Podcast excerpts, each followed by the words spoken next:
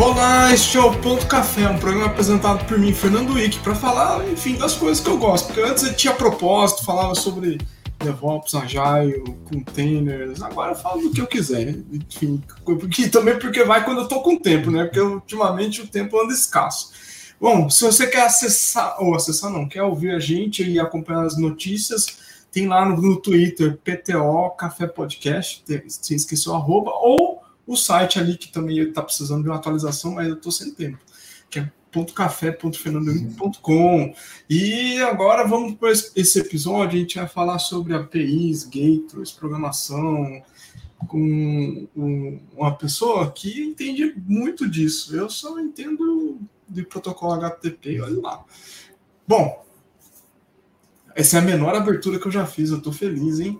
Se vocês estão acostumados com a frequência, eu espero resolver em breve porque onde eu estou trabalhando, eu estou contratando. Então, até eu terminar meu processo de contratação e, e dobrar o tamanho de pessoa, a equipe, eu vou ficar meio atarefado aí. Às vezes os episódios vão sair esporadicamente. Bem, enfim, agora aqui chega o. Ele já deu palestra em um monte de lugar, já foi organizador, ou coordenador de trilha lá no TDC, aí tem outras coisas aí, ele vai falar, enfim. Agora com vocês aqui é o Cláudio Oliveira. Cláudio de Oliveira. Boa, Fernando. Pô, é um prazer estar aqui com você. Cara, vamos trocar um pouco de ideia de API, falar um pouco de programação. Acho que vai ser da hora, vamos discutir algumas coisas polêmicas. Aí. Opa, opa, será, será, será? Outro dia eu, eu, eu comentei na internet que GraphQL é melhor que o REST, o Rafael Ponte, que por acaso a gente está trabalhando na mesma empresa junto, eu, o Claudio ele, Ficou assim. Hum, ficou meio, meio curioso que eu queria falar, mas eu falei. Eu vou deixar para quem sabe mais falar. É, ô, Cláudio, comenta aí do, do início, assim, como é que você trabalhou com. Começou a trabalhar com tecnologia? Cara, é, eu trabalhava em fábrica, né? E, pô, e era difícil, tal, assim, né? não era tão easy assim, né? E, mas eu sempre gostei de computador e tal, assim. Daí por conta da minha esposa, né? Minha esposa, assim, na época, ela falou: você não pode aí e tal, você tem que sair daí. E eu comecei a fazer faculdade, assim, voltei, né? Fiz técnico e depois fiz faculdade. E daí entrei para programar, assim, cara. Foi daí que eu vi que aquilo podia mudar, assim, o meu esquema de trabalho, assim, era, era bem mais tranquilo do que trabalhar na fábrica, né? Aí, falei, cara, tem que levar a sério isso aqui e, e tocando. Então foi mais ou menos assim, sabe? Foi uma uma ideia de que eu gostava do computador, né? E todo mundo que gosta de computador acha que vai fazer faculdade de ciência da computação e ficar feliz com o seu joguinho, né? E daí, a verdade não é essa, né? Então, mas, cara, pô, foi muito legal, foi... Eu, eu acho que eu acertei muito, cara. Eu gosto muito do que faço. Você, acho que tem, para as pessoas que têm esse tipo de experiência, às vezes faz algumas analogias quando a gente está conversando sobre arquitetura ou processo ou coisa do tipo a gente faz muita analogia sobre o que, que aprendeu na fábrica. Não estou dizendo que fábrica não é insalubre, não. Tem lugar que, meu Deus do céu. É. É. Mas com alguns conceitos, assim, eles reproduzem, eles comentam e reproduzem facilmente. Você também vê desse jeito assim? Você consegue fazer analogia? Ah, cara, eu acho que assim, lá deu muito fundamento para mim sobre trabalho, sabe? Tipo, sobre enxergar uma é, enxergar a realidade, sabe? Tipo, eu, a gente reclama, na época eu reclamava muito da minha vida, assim, cara, olha ali as pessoas ali, é, e também te dá muita disciplina, né? Porque na fábrica você não, não é um espaço tão criativo, vamos assim dizer, né? É, é, um é processo, né? Você tem que seguir ali. Então eu acho que me deu muita disciplina, assim, cara. E isso para mim foi muito bom, cara. Foi me ajudou muito até hoje, assim, cara. Tipo, eu sigo as coisas que eu aprendi lá, sabe? Foi bem, foi bem legal, cara. E, depois que você saiu da graduação, é, você começou a trabalhar com que linguagem de programação? Conta aí um pouquinho. Boa. Eu comecei com. Cara, era uma linguagem proprietária que tinha muito fundamento em SQL. Assim. Então, cara, eu gostava na época. Eu entrei na facul, consegui um estágio no primeiro mês, assim, dei sorte de pegar um estágio no primeiro mês. E, e era muito SQL. Assim. Pô, era SQL. Eu via SQL e tal, gostei, trabalhei muito com SQL, fazia consulta Hoje eu sou um, um noob com SQL. Na época eu era muito mais da hora, assim, sabe fazer muito mais coisa. Então eu aprendi muito assim SQL naquela época como uma linguagem proprietária. Né? Só que daí deu um tempo, eu percebi, pô, velho, não, não sei se é bom trabalhar numa linguagem proprietária, assim, né? Comecei a ver alguns eventos na faculdade, assim, falei, cara, se um dia eu precisar trocar de trampo, não, não vai rolar, né? Porque a minha experiência não vai ser muito boa, assim, né? É, daí eu, eu decidi, assim, na época, e eu vi Java, eu tinha um professor que era doidão por Java, assim, né? E eu aprendi orientação objeto com Java, né?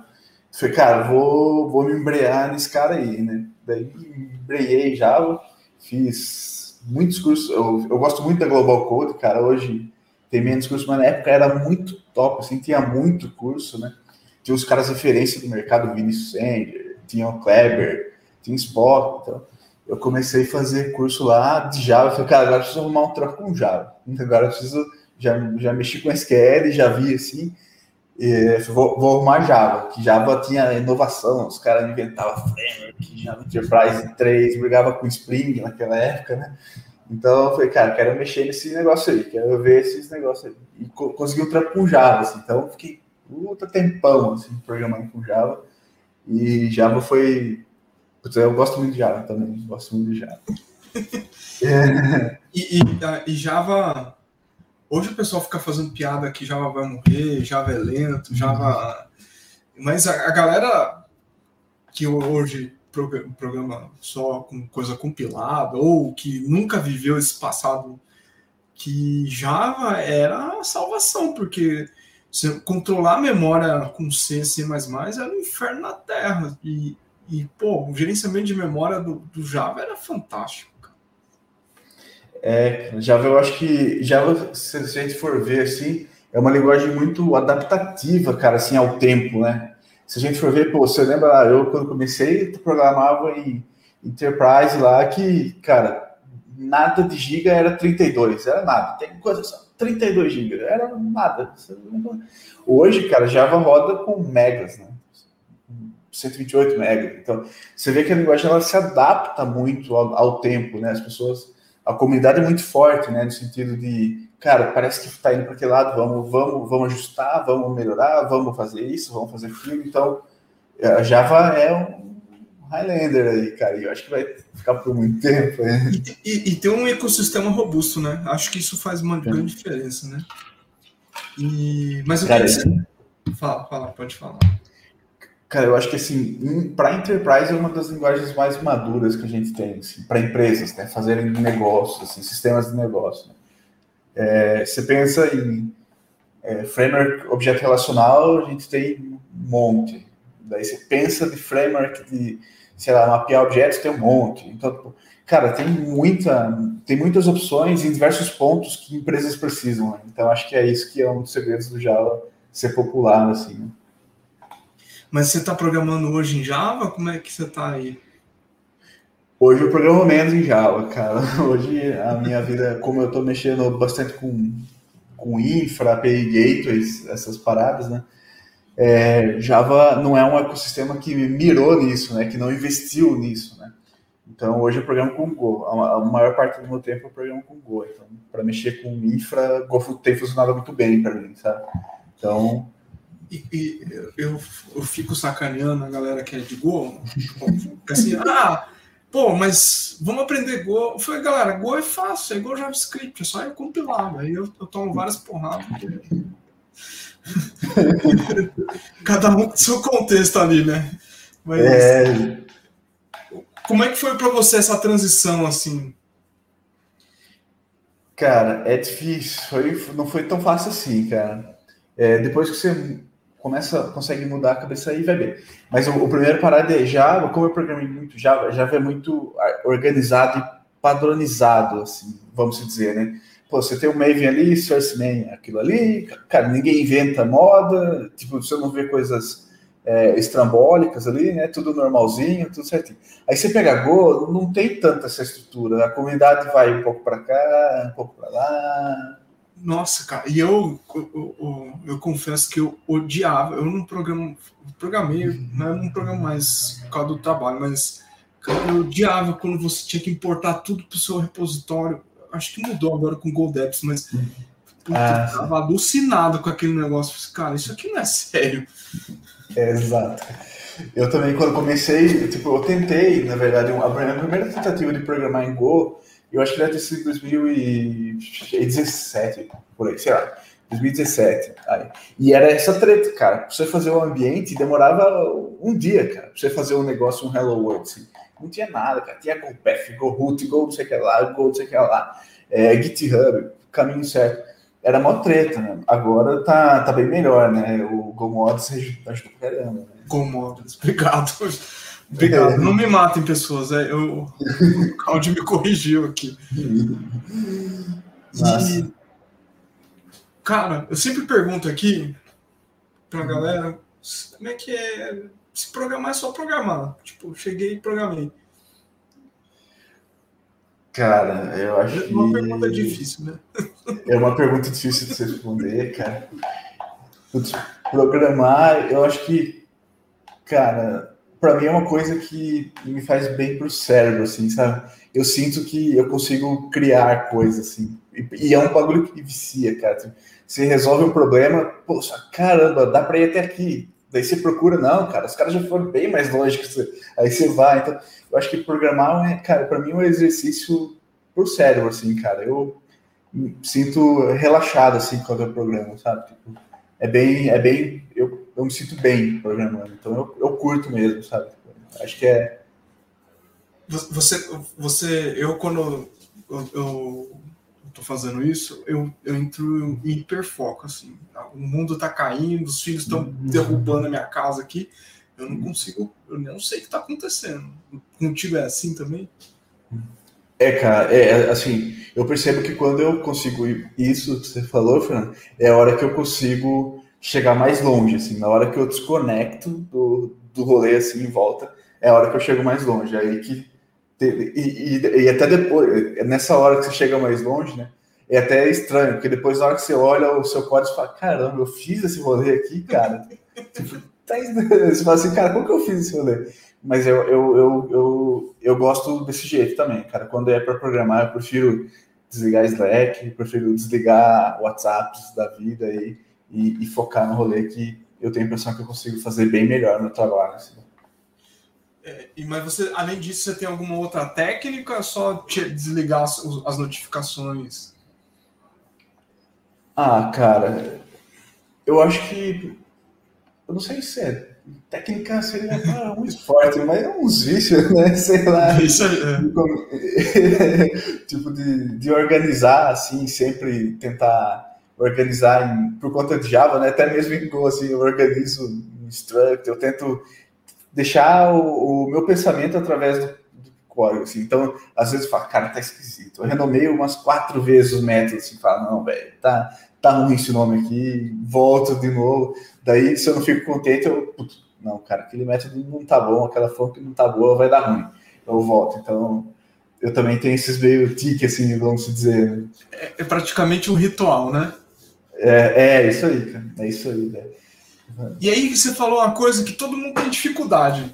Dar nome às coisas. Biblioteca, lib, módulo, objeto, classe, cara. Como é que você faz isso?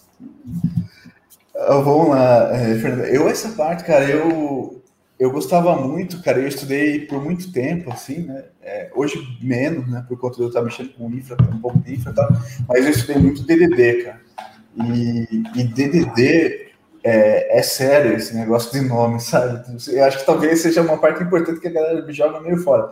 Mas esse rolê de nome é sério, né? Então, por isso que eu acho que vem essa inquietude com esse nome tá esquisito, sabe? Só assim, cara, não é isso que eu tô falando aqui. O meu código não é esse rolê aqui. Esse nome aqui não tá, não tá dizendo o que eu tô querendo fazer. Então, eu acho que o DDD me ajudou muito, assim, tentar trazer nomes do problema que eu tô resolvendo, né, para o meu código. Né? Isso eu acho que é bem massa do DDD. Né? Tem coisa, mais coisas mais legais também, né? mas isso é fundamental. É, acho que essa parte dos nomes no DDD é, é uma das principais, assim, com certeza. E, e é... cara, eu odiava fazer testes em Go, porque era, uhum. eu, eu, o framework nunca me dei bem. Como é, como é que você, você faz? Você, você monta testes antes? Você faz TDD? Como é que é? Como é que você faz? Pô, eu não faço TDD não. Eu não vou, cara, não sou muito praticante do TDD, não. É, cara, é de fato esquisitinho fazer teste no Go, assim. Quem está acostumado no Java é esquisitinho, né? Tipo, o, o JUnit ali era muito mais fácil você fazer o negócio, né? Parece que o rolê rodava mais liso, assim, né? Os padrões estavam mais lisos.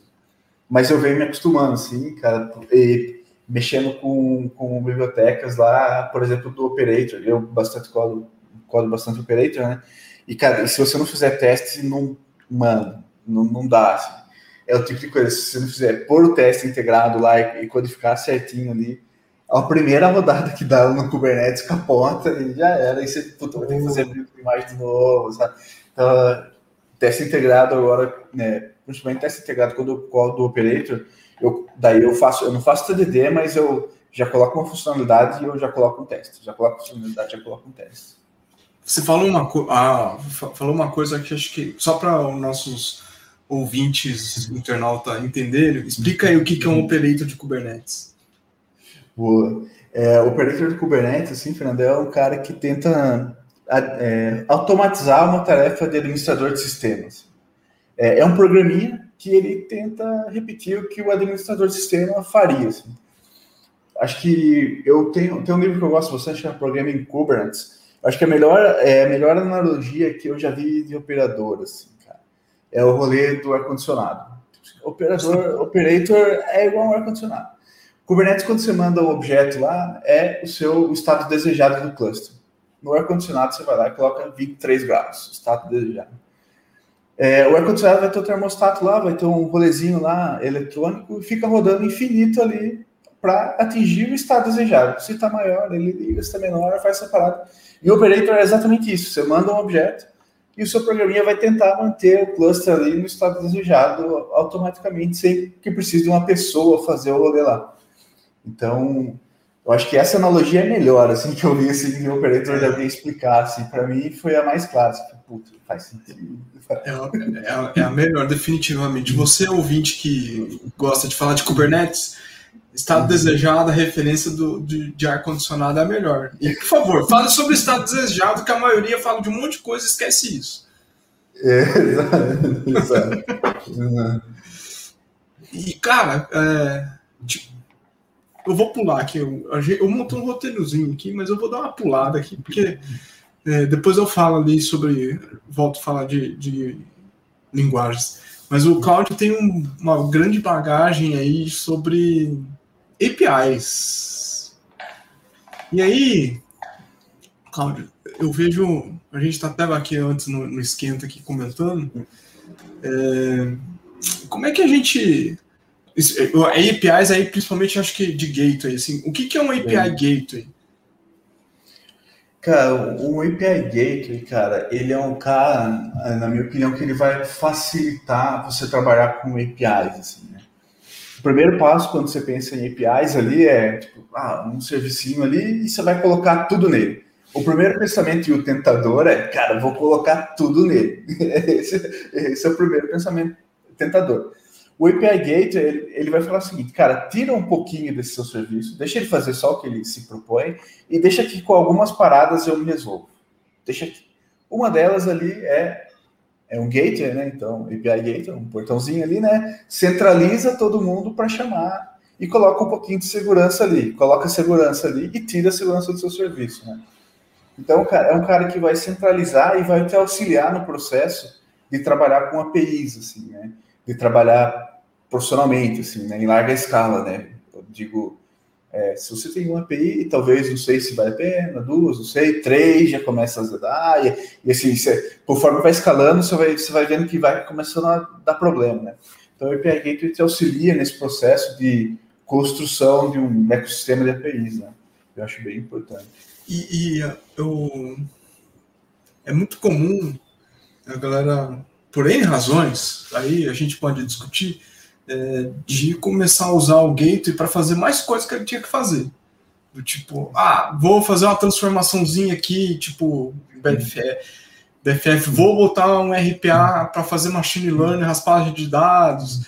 E aí, quando a gente vai ver, cara, ele tá lento. Isso, isso, isso é muito comum e não é uma boa prática.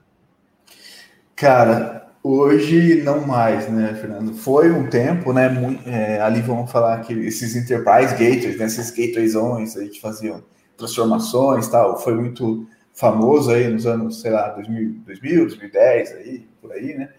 Hoje é um problemão, assim, né, cara? Porque isso esse gate ele se torna grandão, assim, né? Ponto único de falha, coisas que regra de negócio, é, fica distribuído o seu, o seu negócio, né? Entre gateways, serviços, né? E uma das coisas que até a arquitetura do microservice prega, isso, isso é pregado também, né?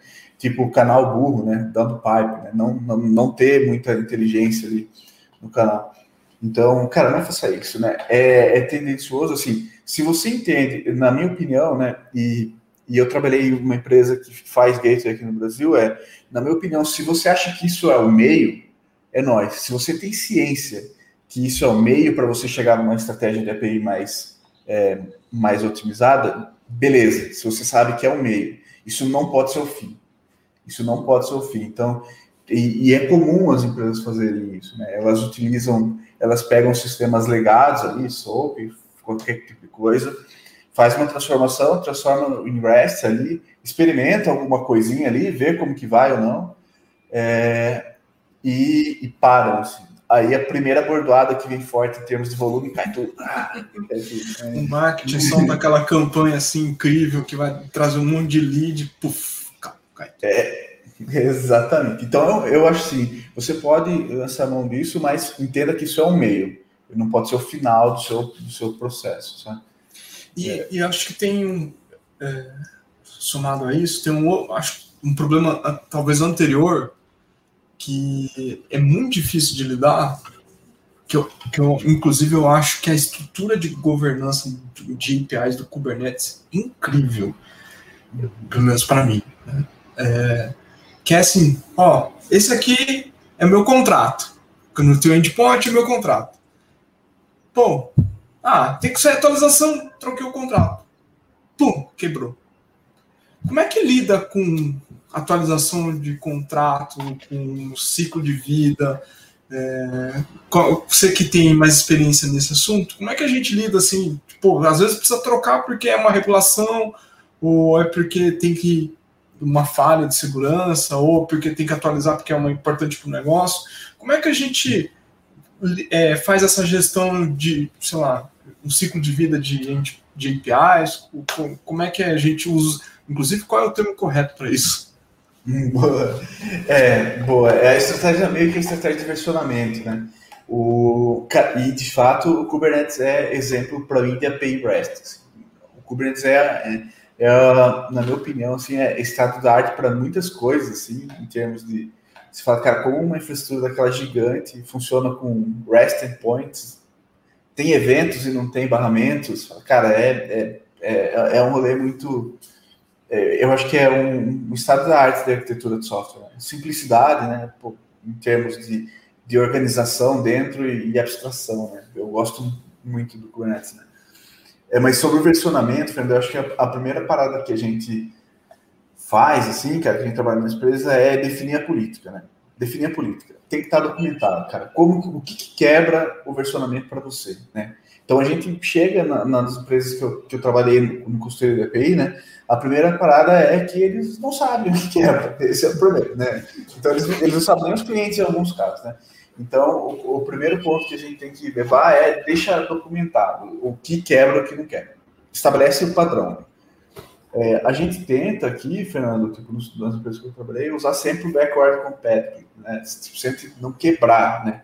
E quando a gente vê que aquilo causa de fato um problema para o consumo, a gente lança a versão V2, se a gente estiver utilizando o REST. É, e daí já começa a pensar na estratégia de retirement da V1, né? Tipo, você não vai ficar mantendo ali, por padrão, a gente definiu aqui na empresa que eu trabalho, dois, duas versões vivas de API. Passou disso daí, cara, já era. Desencana, não dá mais, fica insustentável, cara, porque você vai ter que manter time para manter serviço, manter API, gateway, versões, banco de dados, talvez. É, é treta. É, treta. O, o Claudio, tem... como é que a gente faz esse negócio de versão? A gente vai lá criar um, um, um, um nome novo no path ali, V2, V3, V4, ou coloca dentro do, do JSON? Como é que faz? Cara, eu. É, a, minha, a minha experiência, Fernando, eu usei bastante no path, cara. Porque para mim sempre foi mais, foi mais descritivo. É, mas tem estratégias de header e até por, por, por JSON, como você falou, né? você manda o, versionamento lá. Por conta de eu trabalhar com muitas APIs de negócio, não objetivo de infra, né? o objetivo era negócio, ou estar V1 e V2 ali, cara, já direcionava muito os caras a consumirem o que estava certo e o que estava errado, a API nova ou a outra, ou a, decomissionada. Né? É, eu não sei se é o melhor caminho para a infra, talvez não seja o melhor caminho para infra, para infra, né? É, usar paths, né? Mas eu acho que quando a gente fala em negócio, talvez seja mais simples passar a informação para o mercado e mais declarativo na hora que você está vendo na URL ali do cara, sabe? É, mas tem estratégia de header, tem. É, a real é. Você me lembrou que as APIs desse do, do, do, da Amazon, acho que tem uns 10 anos que não muda, cara. Não é, sei. É um negócio impressionante, assim. É, cara, a da, a da Amazon, algumas APIs é, são a, a date, né? Ela, é, ela não tem versionamento, é a data, né? Tipo, a, a data do, do, do, lançamento da API, né? Também é um, é um jeito de se fazer também que, cara, funciona bem, funciona bem. Verdade. E, pô, acho que é, você falou de, de, de gates, é, você explicou ali um pouco atrás. Com, com, como é que você vê? Tem gente que põe o, o API Gateway para mais para dentro ali do Kubernetes, às vezes põe como parte do Ingress. Tem gente que põe dentro ali do como o Ingress do Kubernetes e põe como, é, como uma, uma camada mais à frente. Como é que você, você acha que é o melhor cenário ali? Claro, tem vários contextos, mas ó, uhum um pouquinho aí de uma boa prática. Boa, é, Fernando. É, eu acho, cara, que hoje, né, o, o que a gente. Bom, vou lá. Hoje os gateways, cara, eles são mais leves. Então isso é bem legal. Então aquele negócio do Enterprise Gateway que rodava com 8, 10 GB não é verdade, né? Então você tem implementações open source, né, que você roda com pouquinhos megas ali, o que é bem legal, porque possibilita que você não tenha um na ponta, somente, porque você não vai gastar todo aquele dinheirão na ponta, né? Então, eu acho legal, Fernando, esse teste que a gente está utilizando, está, está utilizando e veio o mercado adotando, é Gateway Edge, né? O da ponta ali, esse é o primeiro carinha ali, passou CDN, passou off, chega nele ali, né? É, e gateways, cara, internos para microserviços, delimitados por contexto de negócio.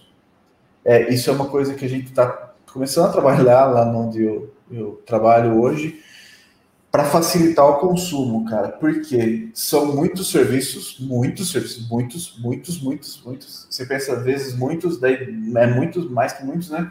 E são muitos endpoints na rede inteira, né? Então, cara, tem um endpoint que você é, sozinho ele não vale nada, assim.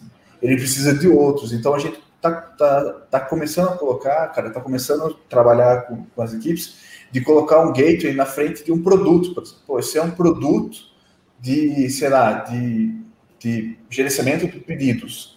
Cara, coloca um gateway na frente, deixa os serviços de pedidos atrás ali, ó, e coloca três APIs ali. Você, você consegue diminuir os pontos de contato da sua infra para você não virar aquela estrela da morte infernal. Né?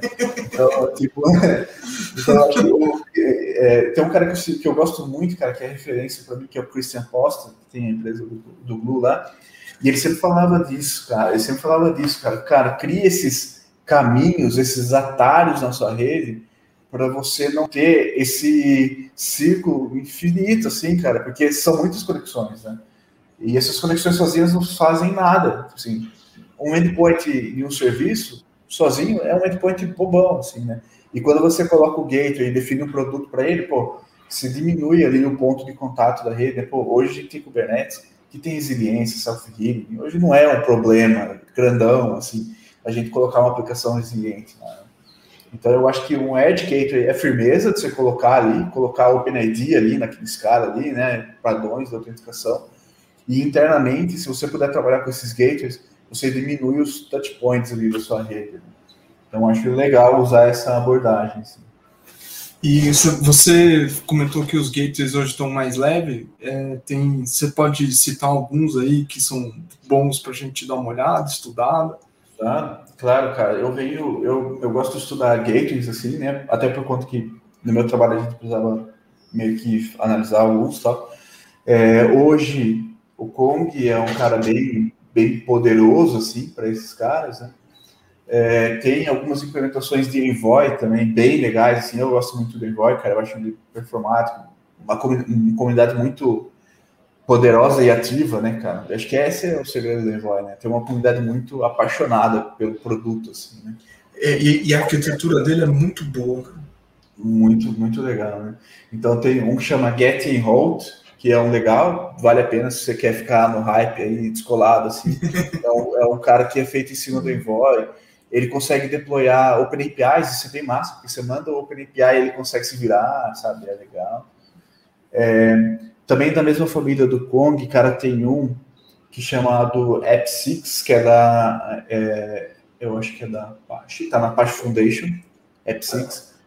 É legal, ele também usa a engine do Nginx e é escrito em Lua, então é um análogo ao Kong ali mas tem por trás uma empresa bem poderosa na China, né, que é a Tencent. Então, cara, os caras têm um volume grande.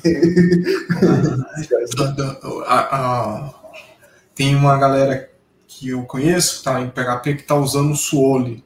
Pra, e é uma, uma, Eu não sei se dizer se é uma biblioteca ou um framework. Ouvinte me corrige aí. É, mas a parada é sinistra, assim, cara. O volume de, de, de, de benchmark dos caras é, anima, é abissal. Então, tudo que vem de lá, com esses é. números, assim, pô, tem que parar para olhar.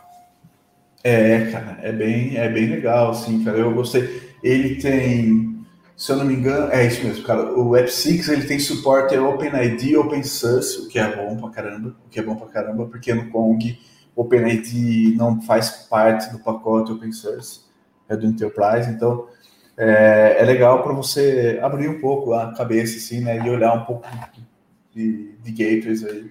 Funciona muito bem com cluster. Ele usa o Web6 também um pouquinho descolado, porque ele não usa um banco de dados normal, ele usa o etcd, o que é legal para caramba também, né? altamente distribuído. Então, ele tem algumas coisas, ele é mais, vamos dizer assim, moderno, ele é mais distribuído do que o Kong em alguns casos. Ah, cara, que legal. Diferentão mesmo. Então vale a pena dar uma olhada. Depois eu vou achar a referência para colocar na, aqui, porque uhum. até eu fiquei curioso agora, cara. Pô, uhum. massa demais. E, e, e, acho que tem um, um, Como é que você tem visto o, as outras, as outras é estruturas, outras formas de, de disponibilizar APIs do tipo GraphQL ou, ou gRPC. Vamos falar um pouquinho de GraphQL, que talvez é o que tem mais é, polêmica, talvez? É, eu tenho mais muitas talks uh, em torno né, de GraphQL ou REST, né, cara. É, cara, eu acho que ambos trabalham juntos, assim, né? Eu não vejo uma... É, assim como o gRPC, né? Tipo, eles trabalham juntos, na verdade. Eu acho que o problema quando você tem REST, que depois de um certo grau de maturidade começa a pegar no seu pé, é a, a posso? A dureza, dureza do contrato. O contrato é muito rígido. É, e aquele contrato, tipo, ele não é para um cliente, é, é contratação para todos os seus clientes, né? Então, cara, você, pô, eu queria tem um cliente que pega lá nome, sobrenome, daí você tem um endpoint que traz o endereço do cara. Você fala, cara, pô, eu vou tirar o endereço do cara. Se eu tirar o endereço do cara, quebrou minha versão, V2. Aí você fala, ei. Aí, cara, aí você fala, beleza, então o time mobile, isso, isso acontece muito nas empresas que eu já trabalhei como consultor. Assim. Pô, o time de mobile vai, vai precisar do, do daquele atributo obrigatório, o time, de, o time que desenvolve a API precisa colocar aquele novo atributo, e o time do back-end precisa colocar, salvar aquilo ali no banco.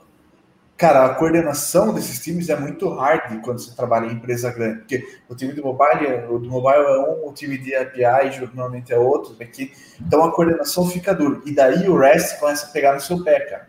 Porque você tem um nível de maturidade decente, de cara, não é qualquer hora que eu troco o contrato, precisa ter uma justificativa de contrato. Isso começa a ficar chato quando você começa a ter muitas versões, né?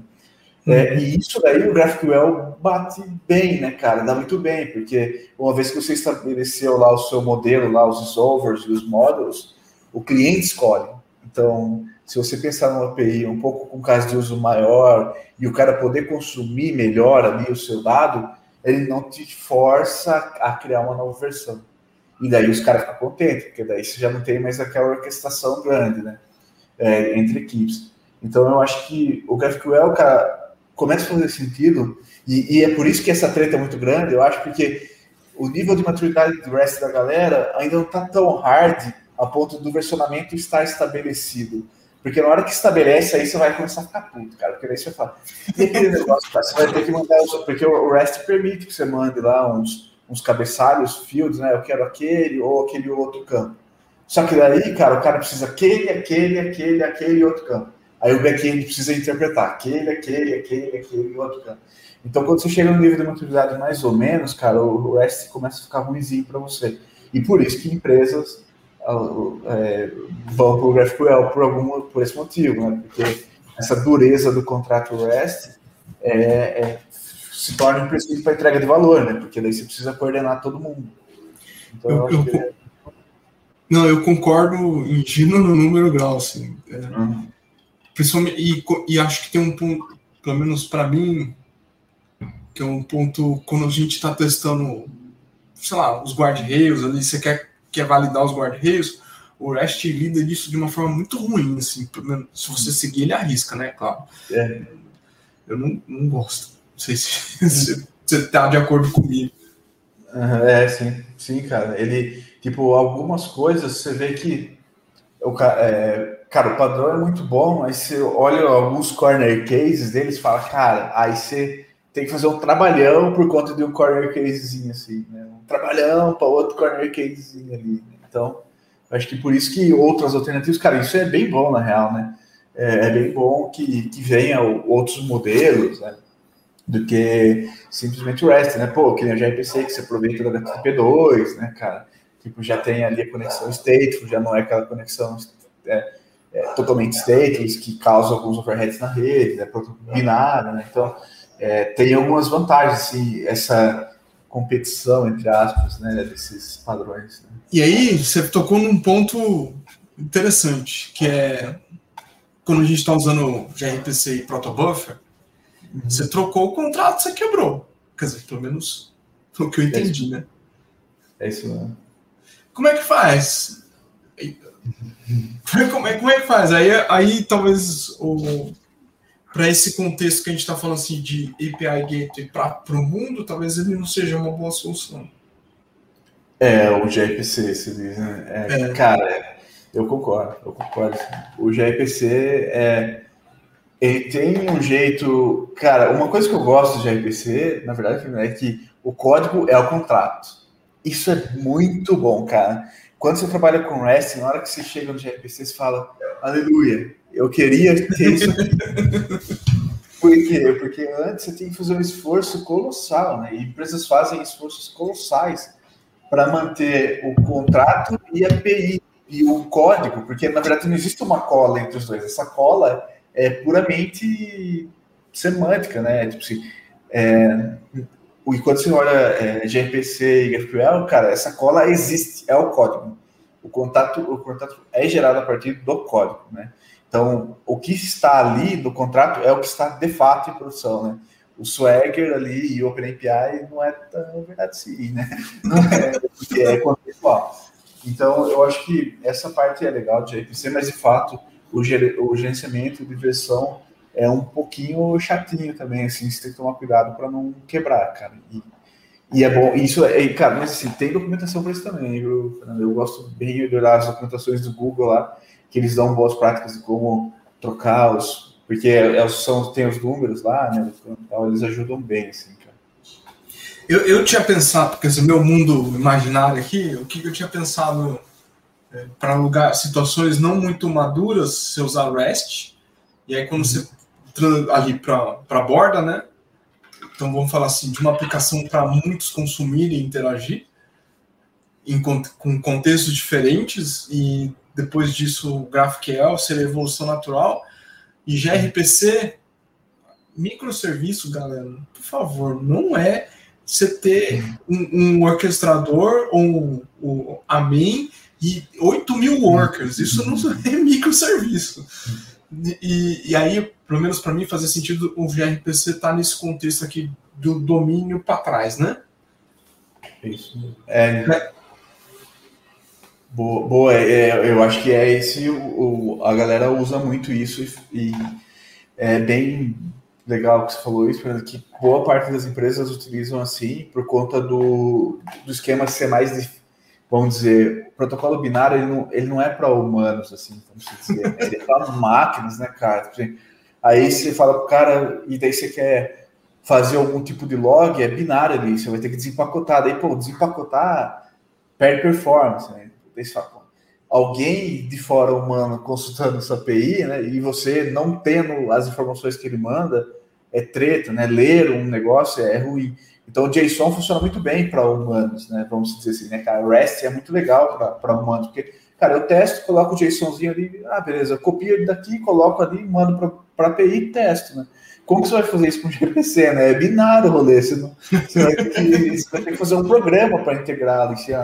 Então, eu acho que as empresas utilizam muito isso, cara, internamente mesmo, como você falou, de máquina a máquina ali, né? Tipo, serviço a serviço chamando ali, é, é, ele performa muito bem, cara, muito bem. É. E como é que os gateways, API gateways, lidam com, com, com GraphQL?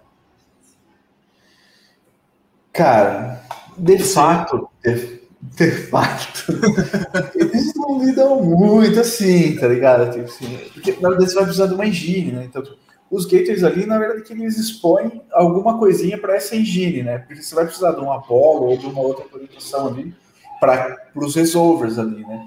Então, gateways GraphQL, assim, cara, tipo, eu, eu não conheço nenhum, assim, que é, fala, esse é uma engine, cara, feita para GraphQL, todos eles ali são ajustados para ente entender um endpoint ali e chamar a engine que está interna dele, sabe? Que não é ele, né?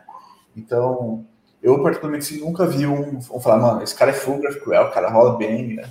Eu nunca vi, assim. Então, então a gente, a, toda a responsabilidade ali, no final, quer dizer, sempre foi, mas só reforçando, é o dev ali que tem que montar, né? É, exato, exato. E, e, e, você tem visto muitas implementações de GraphQL que a galera respeita os status codes, as aquisições? Isso tá até no REST, viu, Fernando? Até no REST, cara. Isso daí é meio osso. Talvez você pega uns contratos, isso aí, isso aí, eu falei, cara, isso aí, eita, caramba, cara. O cara que fez o REST deve estar bem bravo com você, né? Cara, eu, eu tô lembrando aqui de uma, de uma situação de um, de um, de um AF o que, que ele fazia? Ele, em vez dele retornar 403, ele retornava 302. Aí eu falo assim: como é que você sabe que está bloqueando ou não? Ele, não sei. Mas não aparece nem no log? Não. Então, como é que eu sei que o WAF está funcionando? Não, cara, mas aí o, o, cara nunca vai saber que ali tem uma vulnerabilidade, ali ele não pode acessar. Eu falei, ai, cara, acho que, que seu entendimento tá errado aí. É, cara, eu, não, não pode, né? Pelo amor de Deus, né?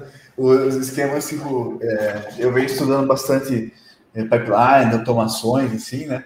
E você pega automações tipo o Argo Rollout, que, cara, para ele, é, tipo, faixa de erro 400 e 500 é falha, ele vai dar rollback na sua app automaticamente, porque olhando as métricas ali, né? Se você fala para ele que a sua API é REST e tal, né?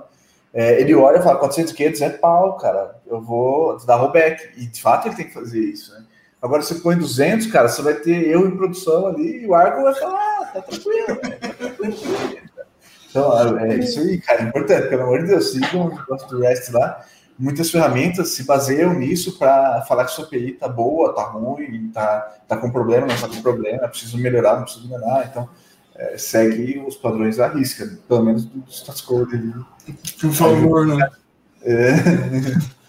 Você está lidando atualmente com, com Kong aí em escalas é, grandes, ou pelo menos implementando aí.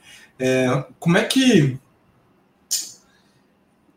como é que o, o, o uh, e falou de pipelines, como é que o dev uh, pode usar, aprovisionar as coisas no, no gateway, uh, no estilo ali, tem como implementar no estilo de GitOps, como é que você dá uma dica para dar para isso não ficar preso numa equipe só, né?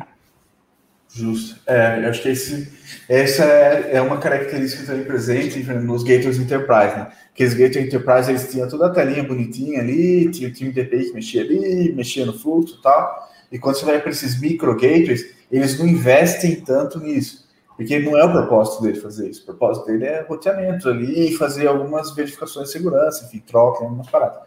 Então você vai ter que trabalhar bem isso, cara. Você vai ter que trabalhar muito bem no pipeline dele para que a equipe de desenvolvimento tenha é, autonomia de, de, de, trabalhar com ele, sem com que ela, na minha opinião, né, sem com que ela saiba detalhes demais sobre aquela implementação. Então eu acho que GitOps, cara, ajuda muito isso, principalmente nesse ambiente, se você estiver usando Kubernetes, essas paradas, Operator, isso ajuda muito, cara, você orquestrar ali e criar pipeline. Né? Pô, tem linters, por exemplo. A gente vem usando linters ali para garantir o, o, padrão mínimo ali no OpenAPI, por exemplo, o Spectral. O Spectral, ele ajuda você a colocar padrões ali. Cara, OpenAPI precisa ser Snake KMLK, você coloca ali, pô, já é uma primeira validação que você diminui o time de API trabalhar em validação do contrato, cara. Coloca esses linters aí, né? É, depois você usa o GitOps para disparar alguns processos e fazer a implementação do, da API no gate. Né? Então, eu acho bem importante, cara, trabalhar é, automatização nesses gateways mais micros, assim, porque eles não têm uma interface tão amigável. E se ele não tem uma interface tão amigável, lembra que o dev vai olhar e vai falar, cara, não é tão legal para mim, eu não vou aprender essa bagaça, não quero usar API Gateway. Então, tenta minimizar o impacto para o desenvolvedor para que você tenha uma API, a sua empresa tenha API vamos dizer assim, um padrão aceitável. Assim. Então, coloca lá, coloca lá liters, coloca lá validações de segurança, né? Pô, não deixar vazar header, né? Algumas coisas que ter OpenAPI, né? Fazer essas, é, OpenAPI não, OpenID, né? Então, trabalha num pipeline para deixar a sua API padronizada, uniformizada, assim, que você só tenha a ganhar e vai por essa linha. Eu acho que é um bom caminho. Assim. Boa. É. E como é que, qual que você vê assim do futuro desse tipo de solução, né? Onde não vou falar que daqui cinco anos, porque já é muito tempo aí nos próximos, sei lá, um ou dois anos, para onde está indo esse, o caminho, os gateways? Boa, boa parte deles, assim, Fernando, eu acho que o desafio deles agora, é, o que eu vejo, né, é primeiro eles trabalharem no modelo de licenciamento viável, tipo assim, é, ainda é pesado, assim, eles ainda, na minha opinião, eles não acharam o ponto de licenciamento, então esse eu acho que é um desafio para eles trabalharem, assim, né.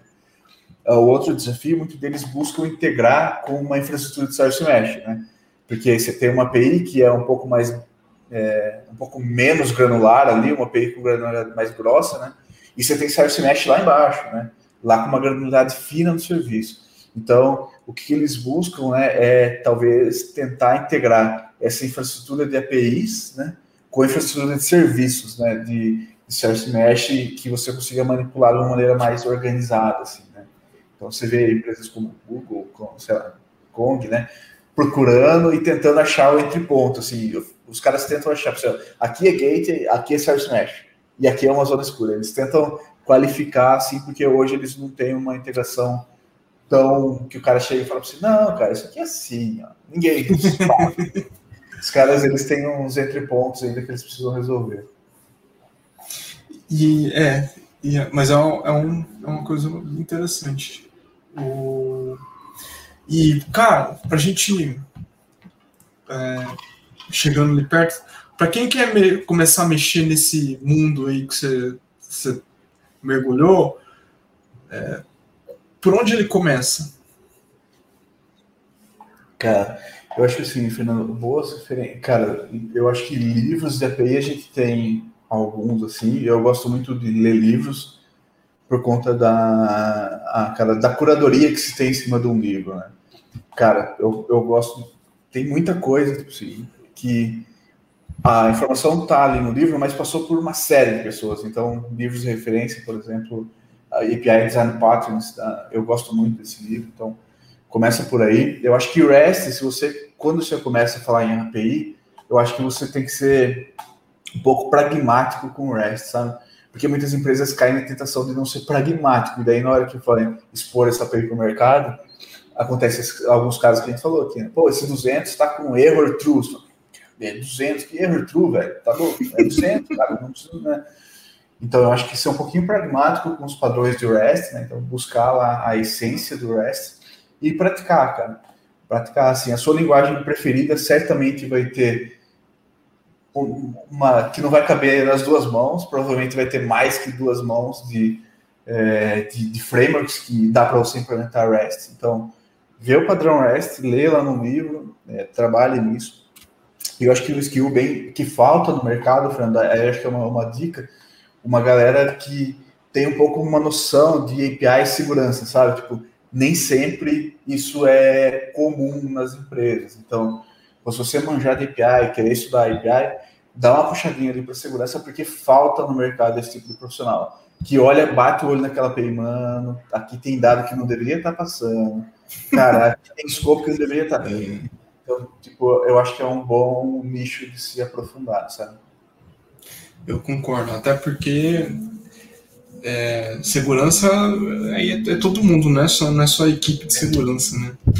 Exato, cara. É que a segurança na API ela vaza, né, Fernando? Porque ela, tipo, a API é sua fronteira, né? Então, se você fez uma, uma zica ali na sua API, cara, ela vazou, cara. Já era. Tipo, cara, sei lá, exemplos, assim, é, mais, mais, mais exemplos que eu tenho, mas alguns simples é, cara, CPF no query param.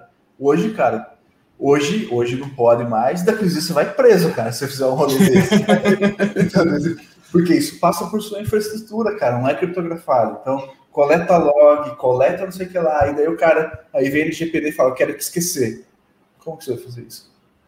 Você não sabe, cara, que tá aberto. Então, é, é um negócio tenso. Né? É, você deu, deu bons pontos aí. É. Bom, bom, bons mesmo. E Bom, mas se você tivesse. Oh, é, deixa eu voltar aqui. Se você tivesse que aprender assim, algo, quisesse aprender algo novo, assim, pô, tem todo o tempo do mundo, ou uma ou duas coisas, o que, que você queria aprender? Cara, é, eu acho que tecnicamente, Fernando, eu comecei a estudar e agora eu dei um tempo, mas eu vou querer voltar logo. É Rust. É... eu acho que é uma linguagem bem legal, assim, eu comecei a mexer com Tóquio, acho que é o Tóquio? É Tóquio, né? Tóquio. É. Eu fiz alguns testes e achei bem legal o jeito de codar, pô, eu, na verdade me surpreendeu a maturidade do, do ambiente, assim. Se você ver lá o cargo, como é simples você mexer com o cargo, é, é legal. O Sabe, cargo então... é, é, muito legal. Ele, ele eu, eu, eu acho que ele é bem. Eu, é o Yarn ou com o NPM lá com mais legal. É organizado, né? estruturado, é. bem, bem. É, eu gosto muito. Então eu acho que eu faria isso, cara, assim, estudaria tecnicamente isso. Eu acho mais. Eu também. Eu, eu, sou suspeito, eu gosto bastante.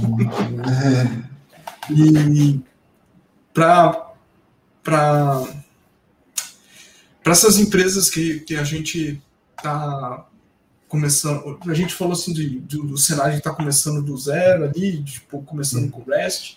Essas empresas que estão fazendo transformação digital, estão vindo de um legadão pesado, como é que elas começam assim, a se importar com o API Gateway? Se puder dar uma dica rápida.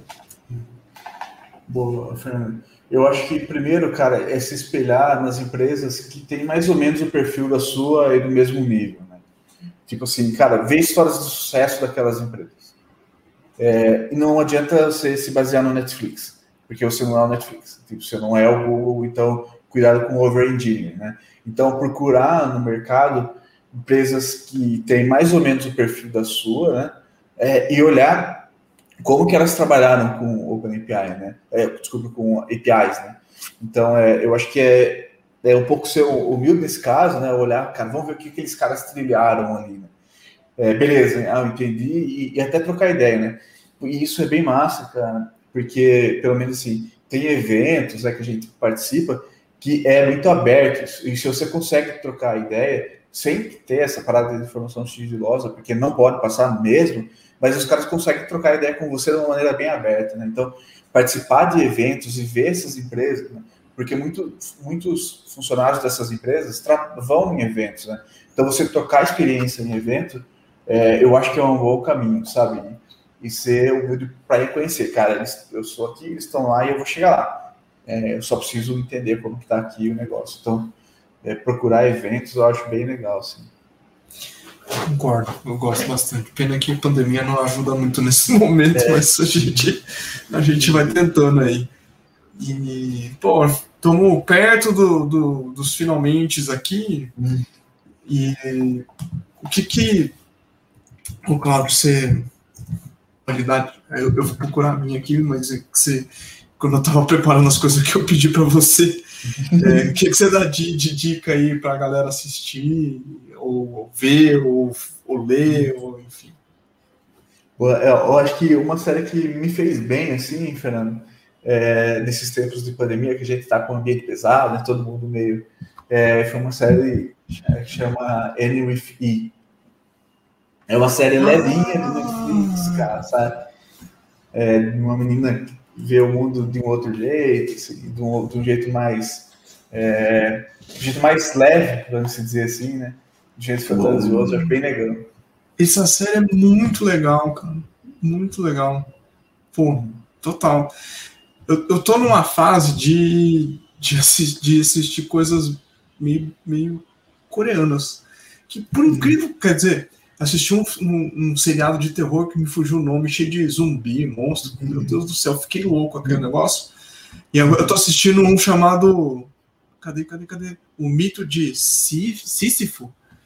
Cara, coreanos fazem coisas muito legais, viu? Pô, Legal. Nossa. É muito Nossa. diferentão, cara. Eu fiquei de cara, assim, pô, mesmo. E recomendo. Legal, legal, parece bom. vou dar uma olhada nisso daí. Sim.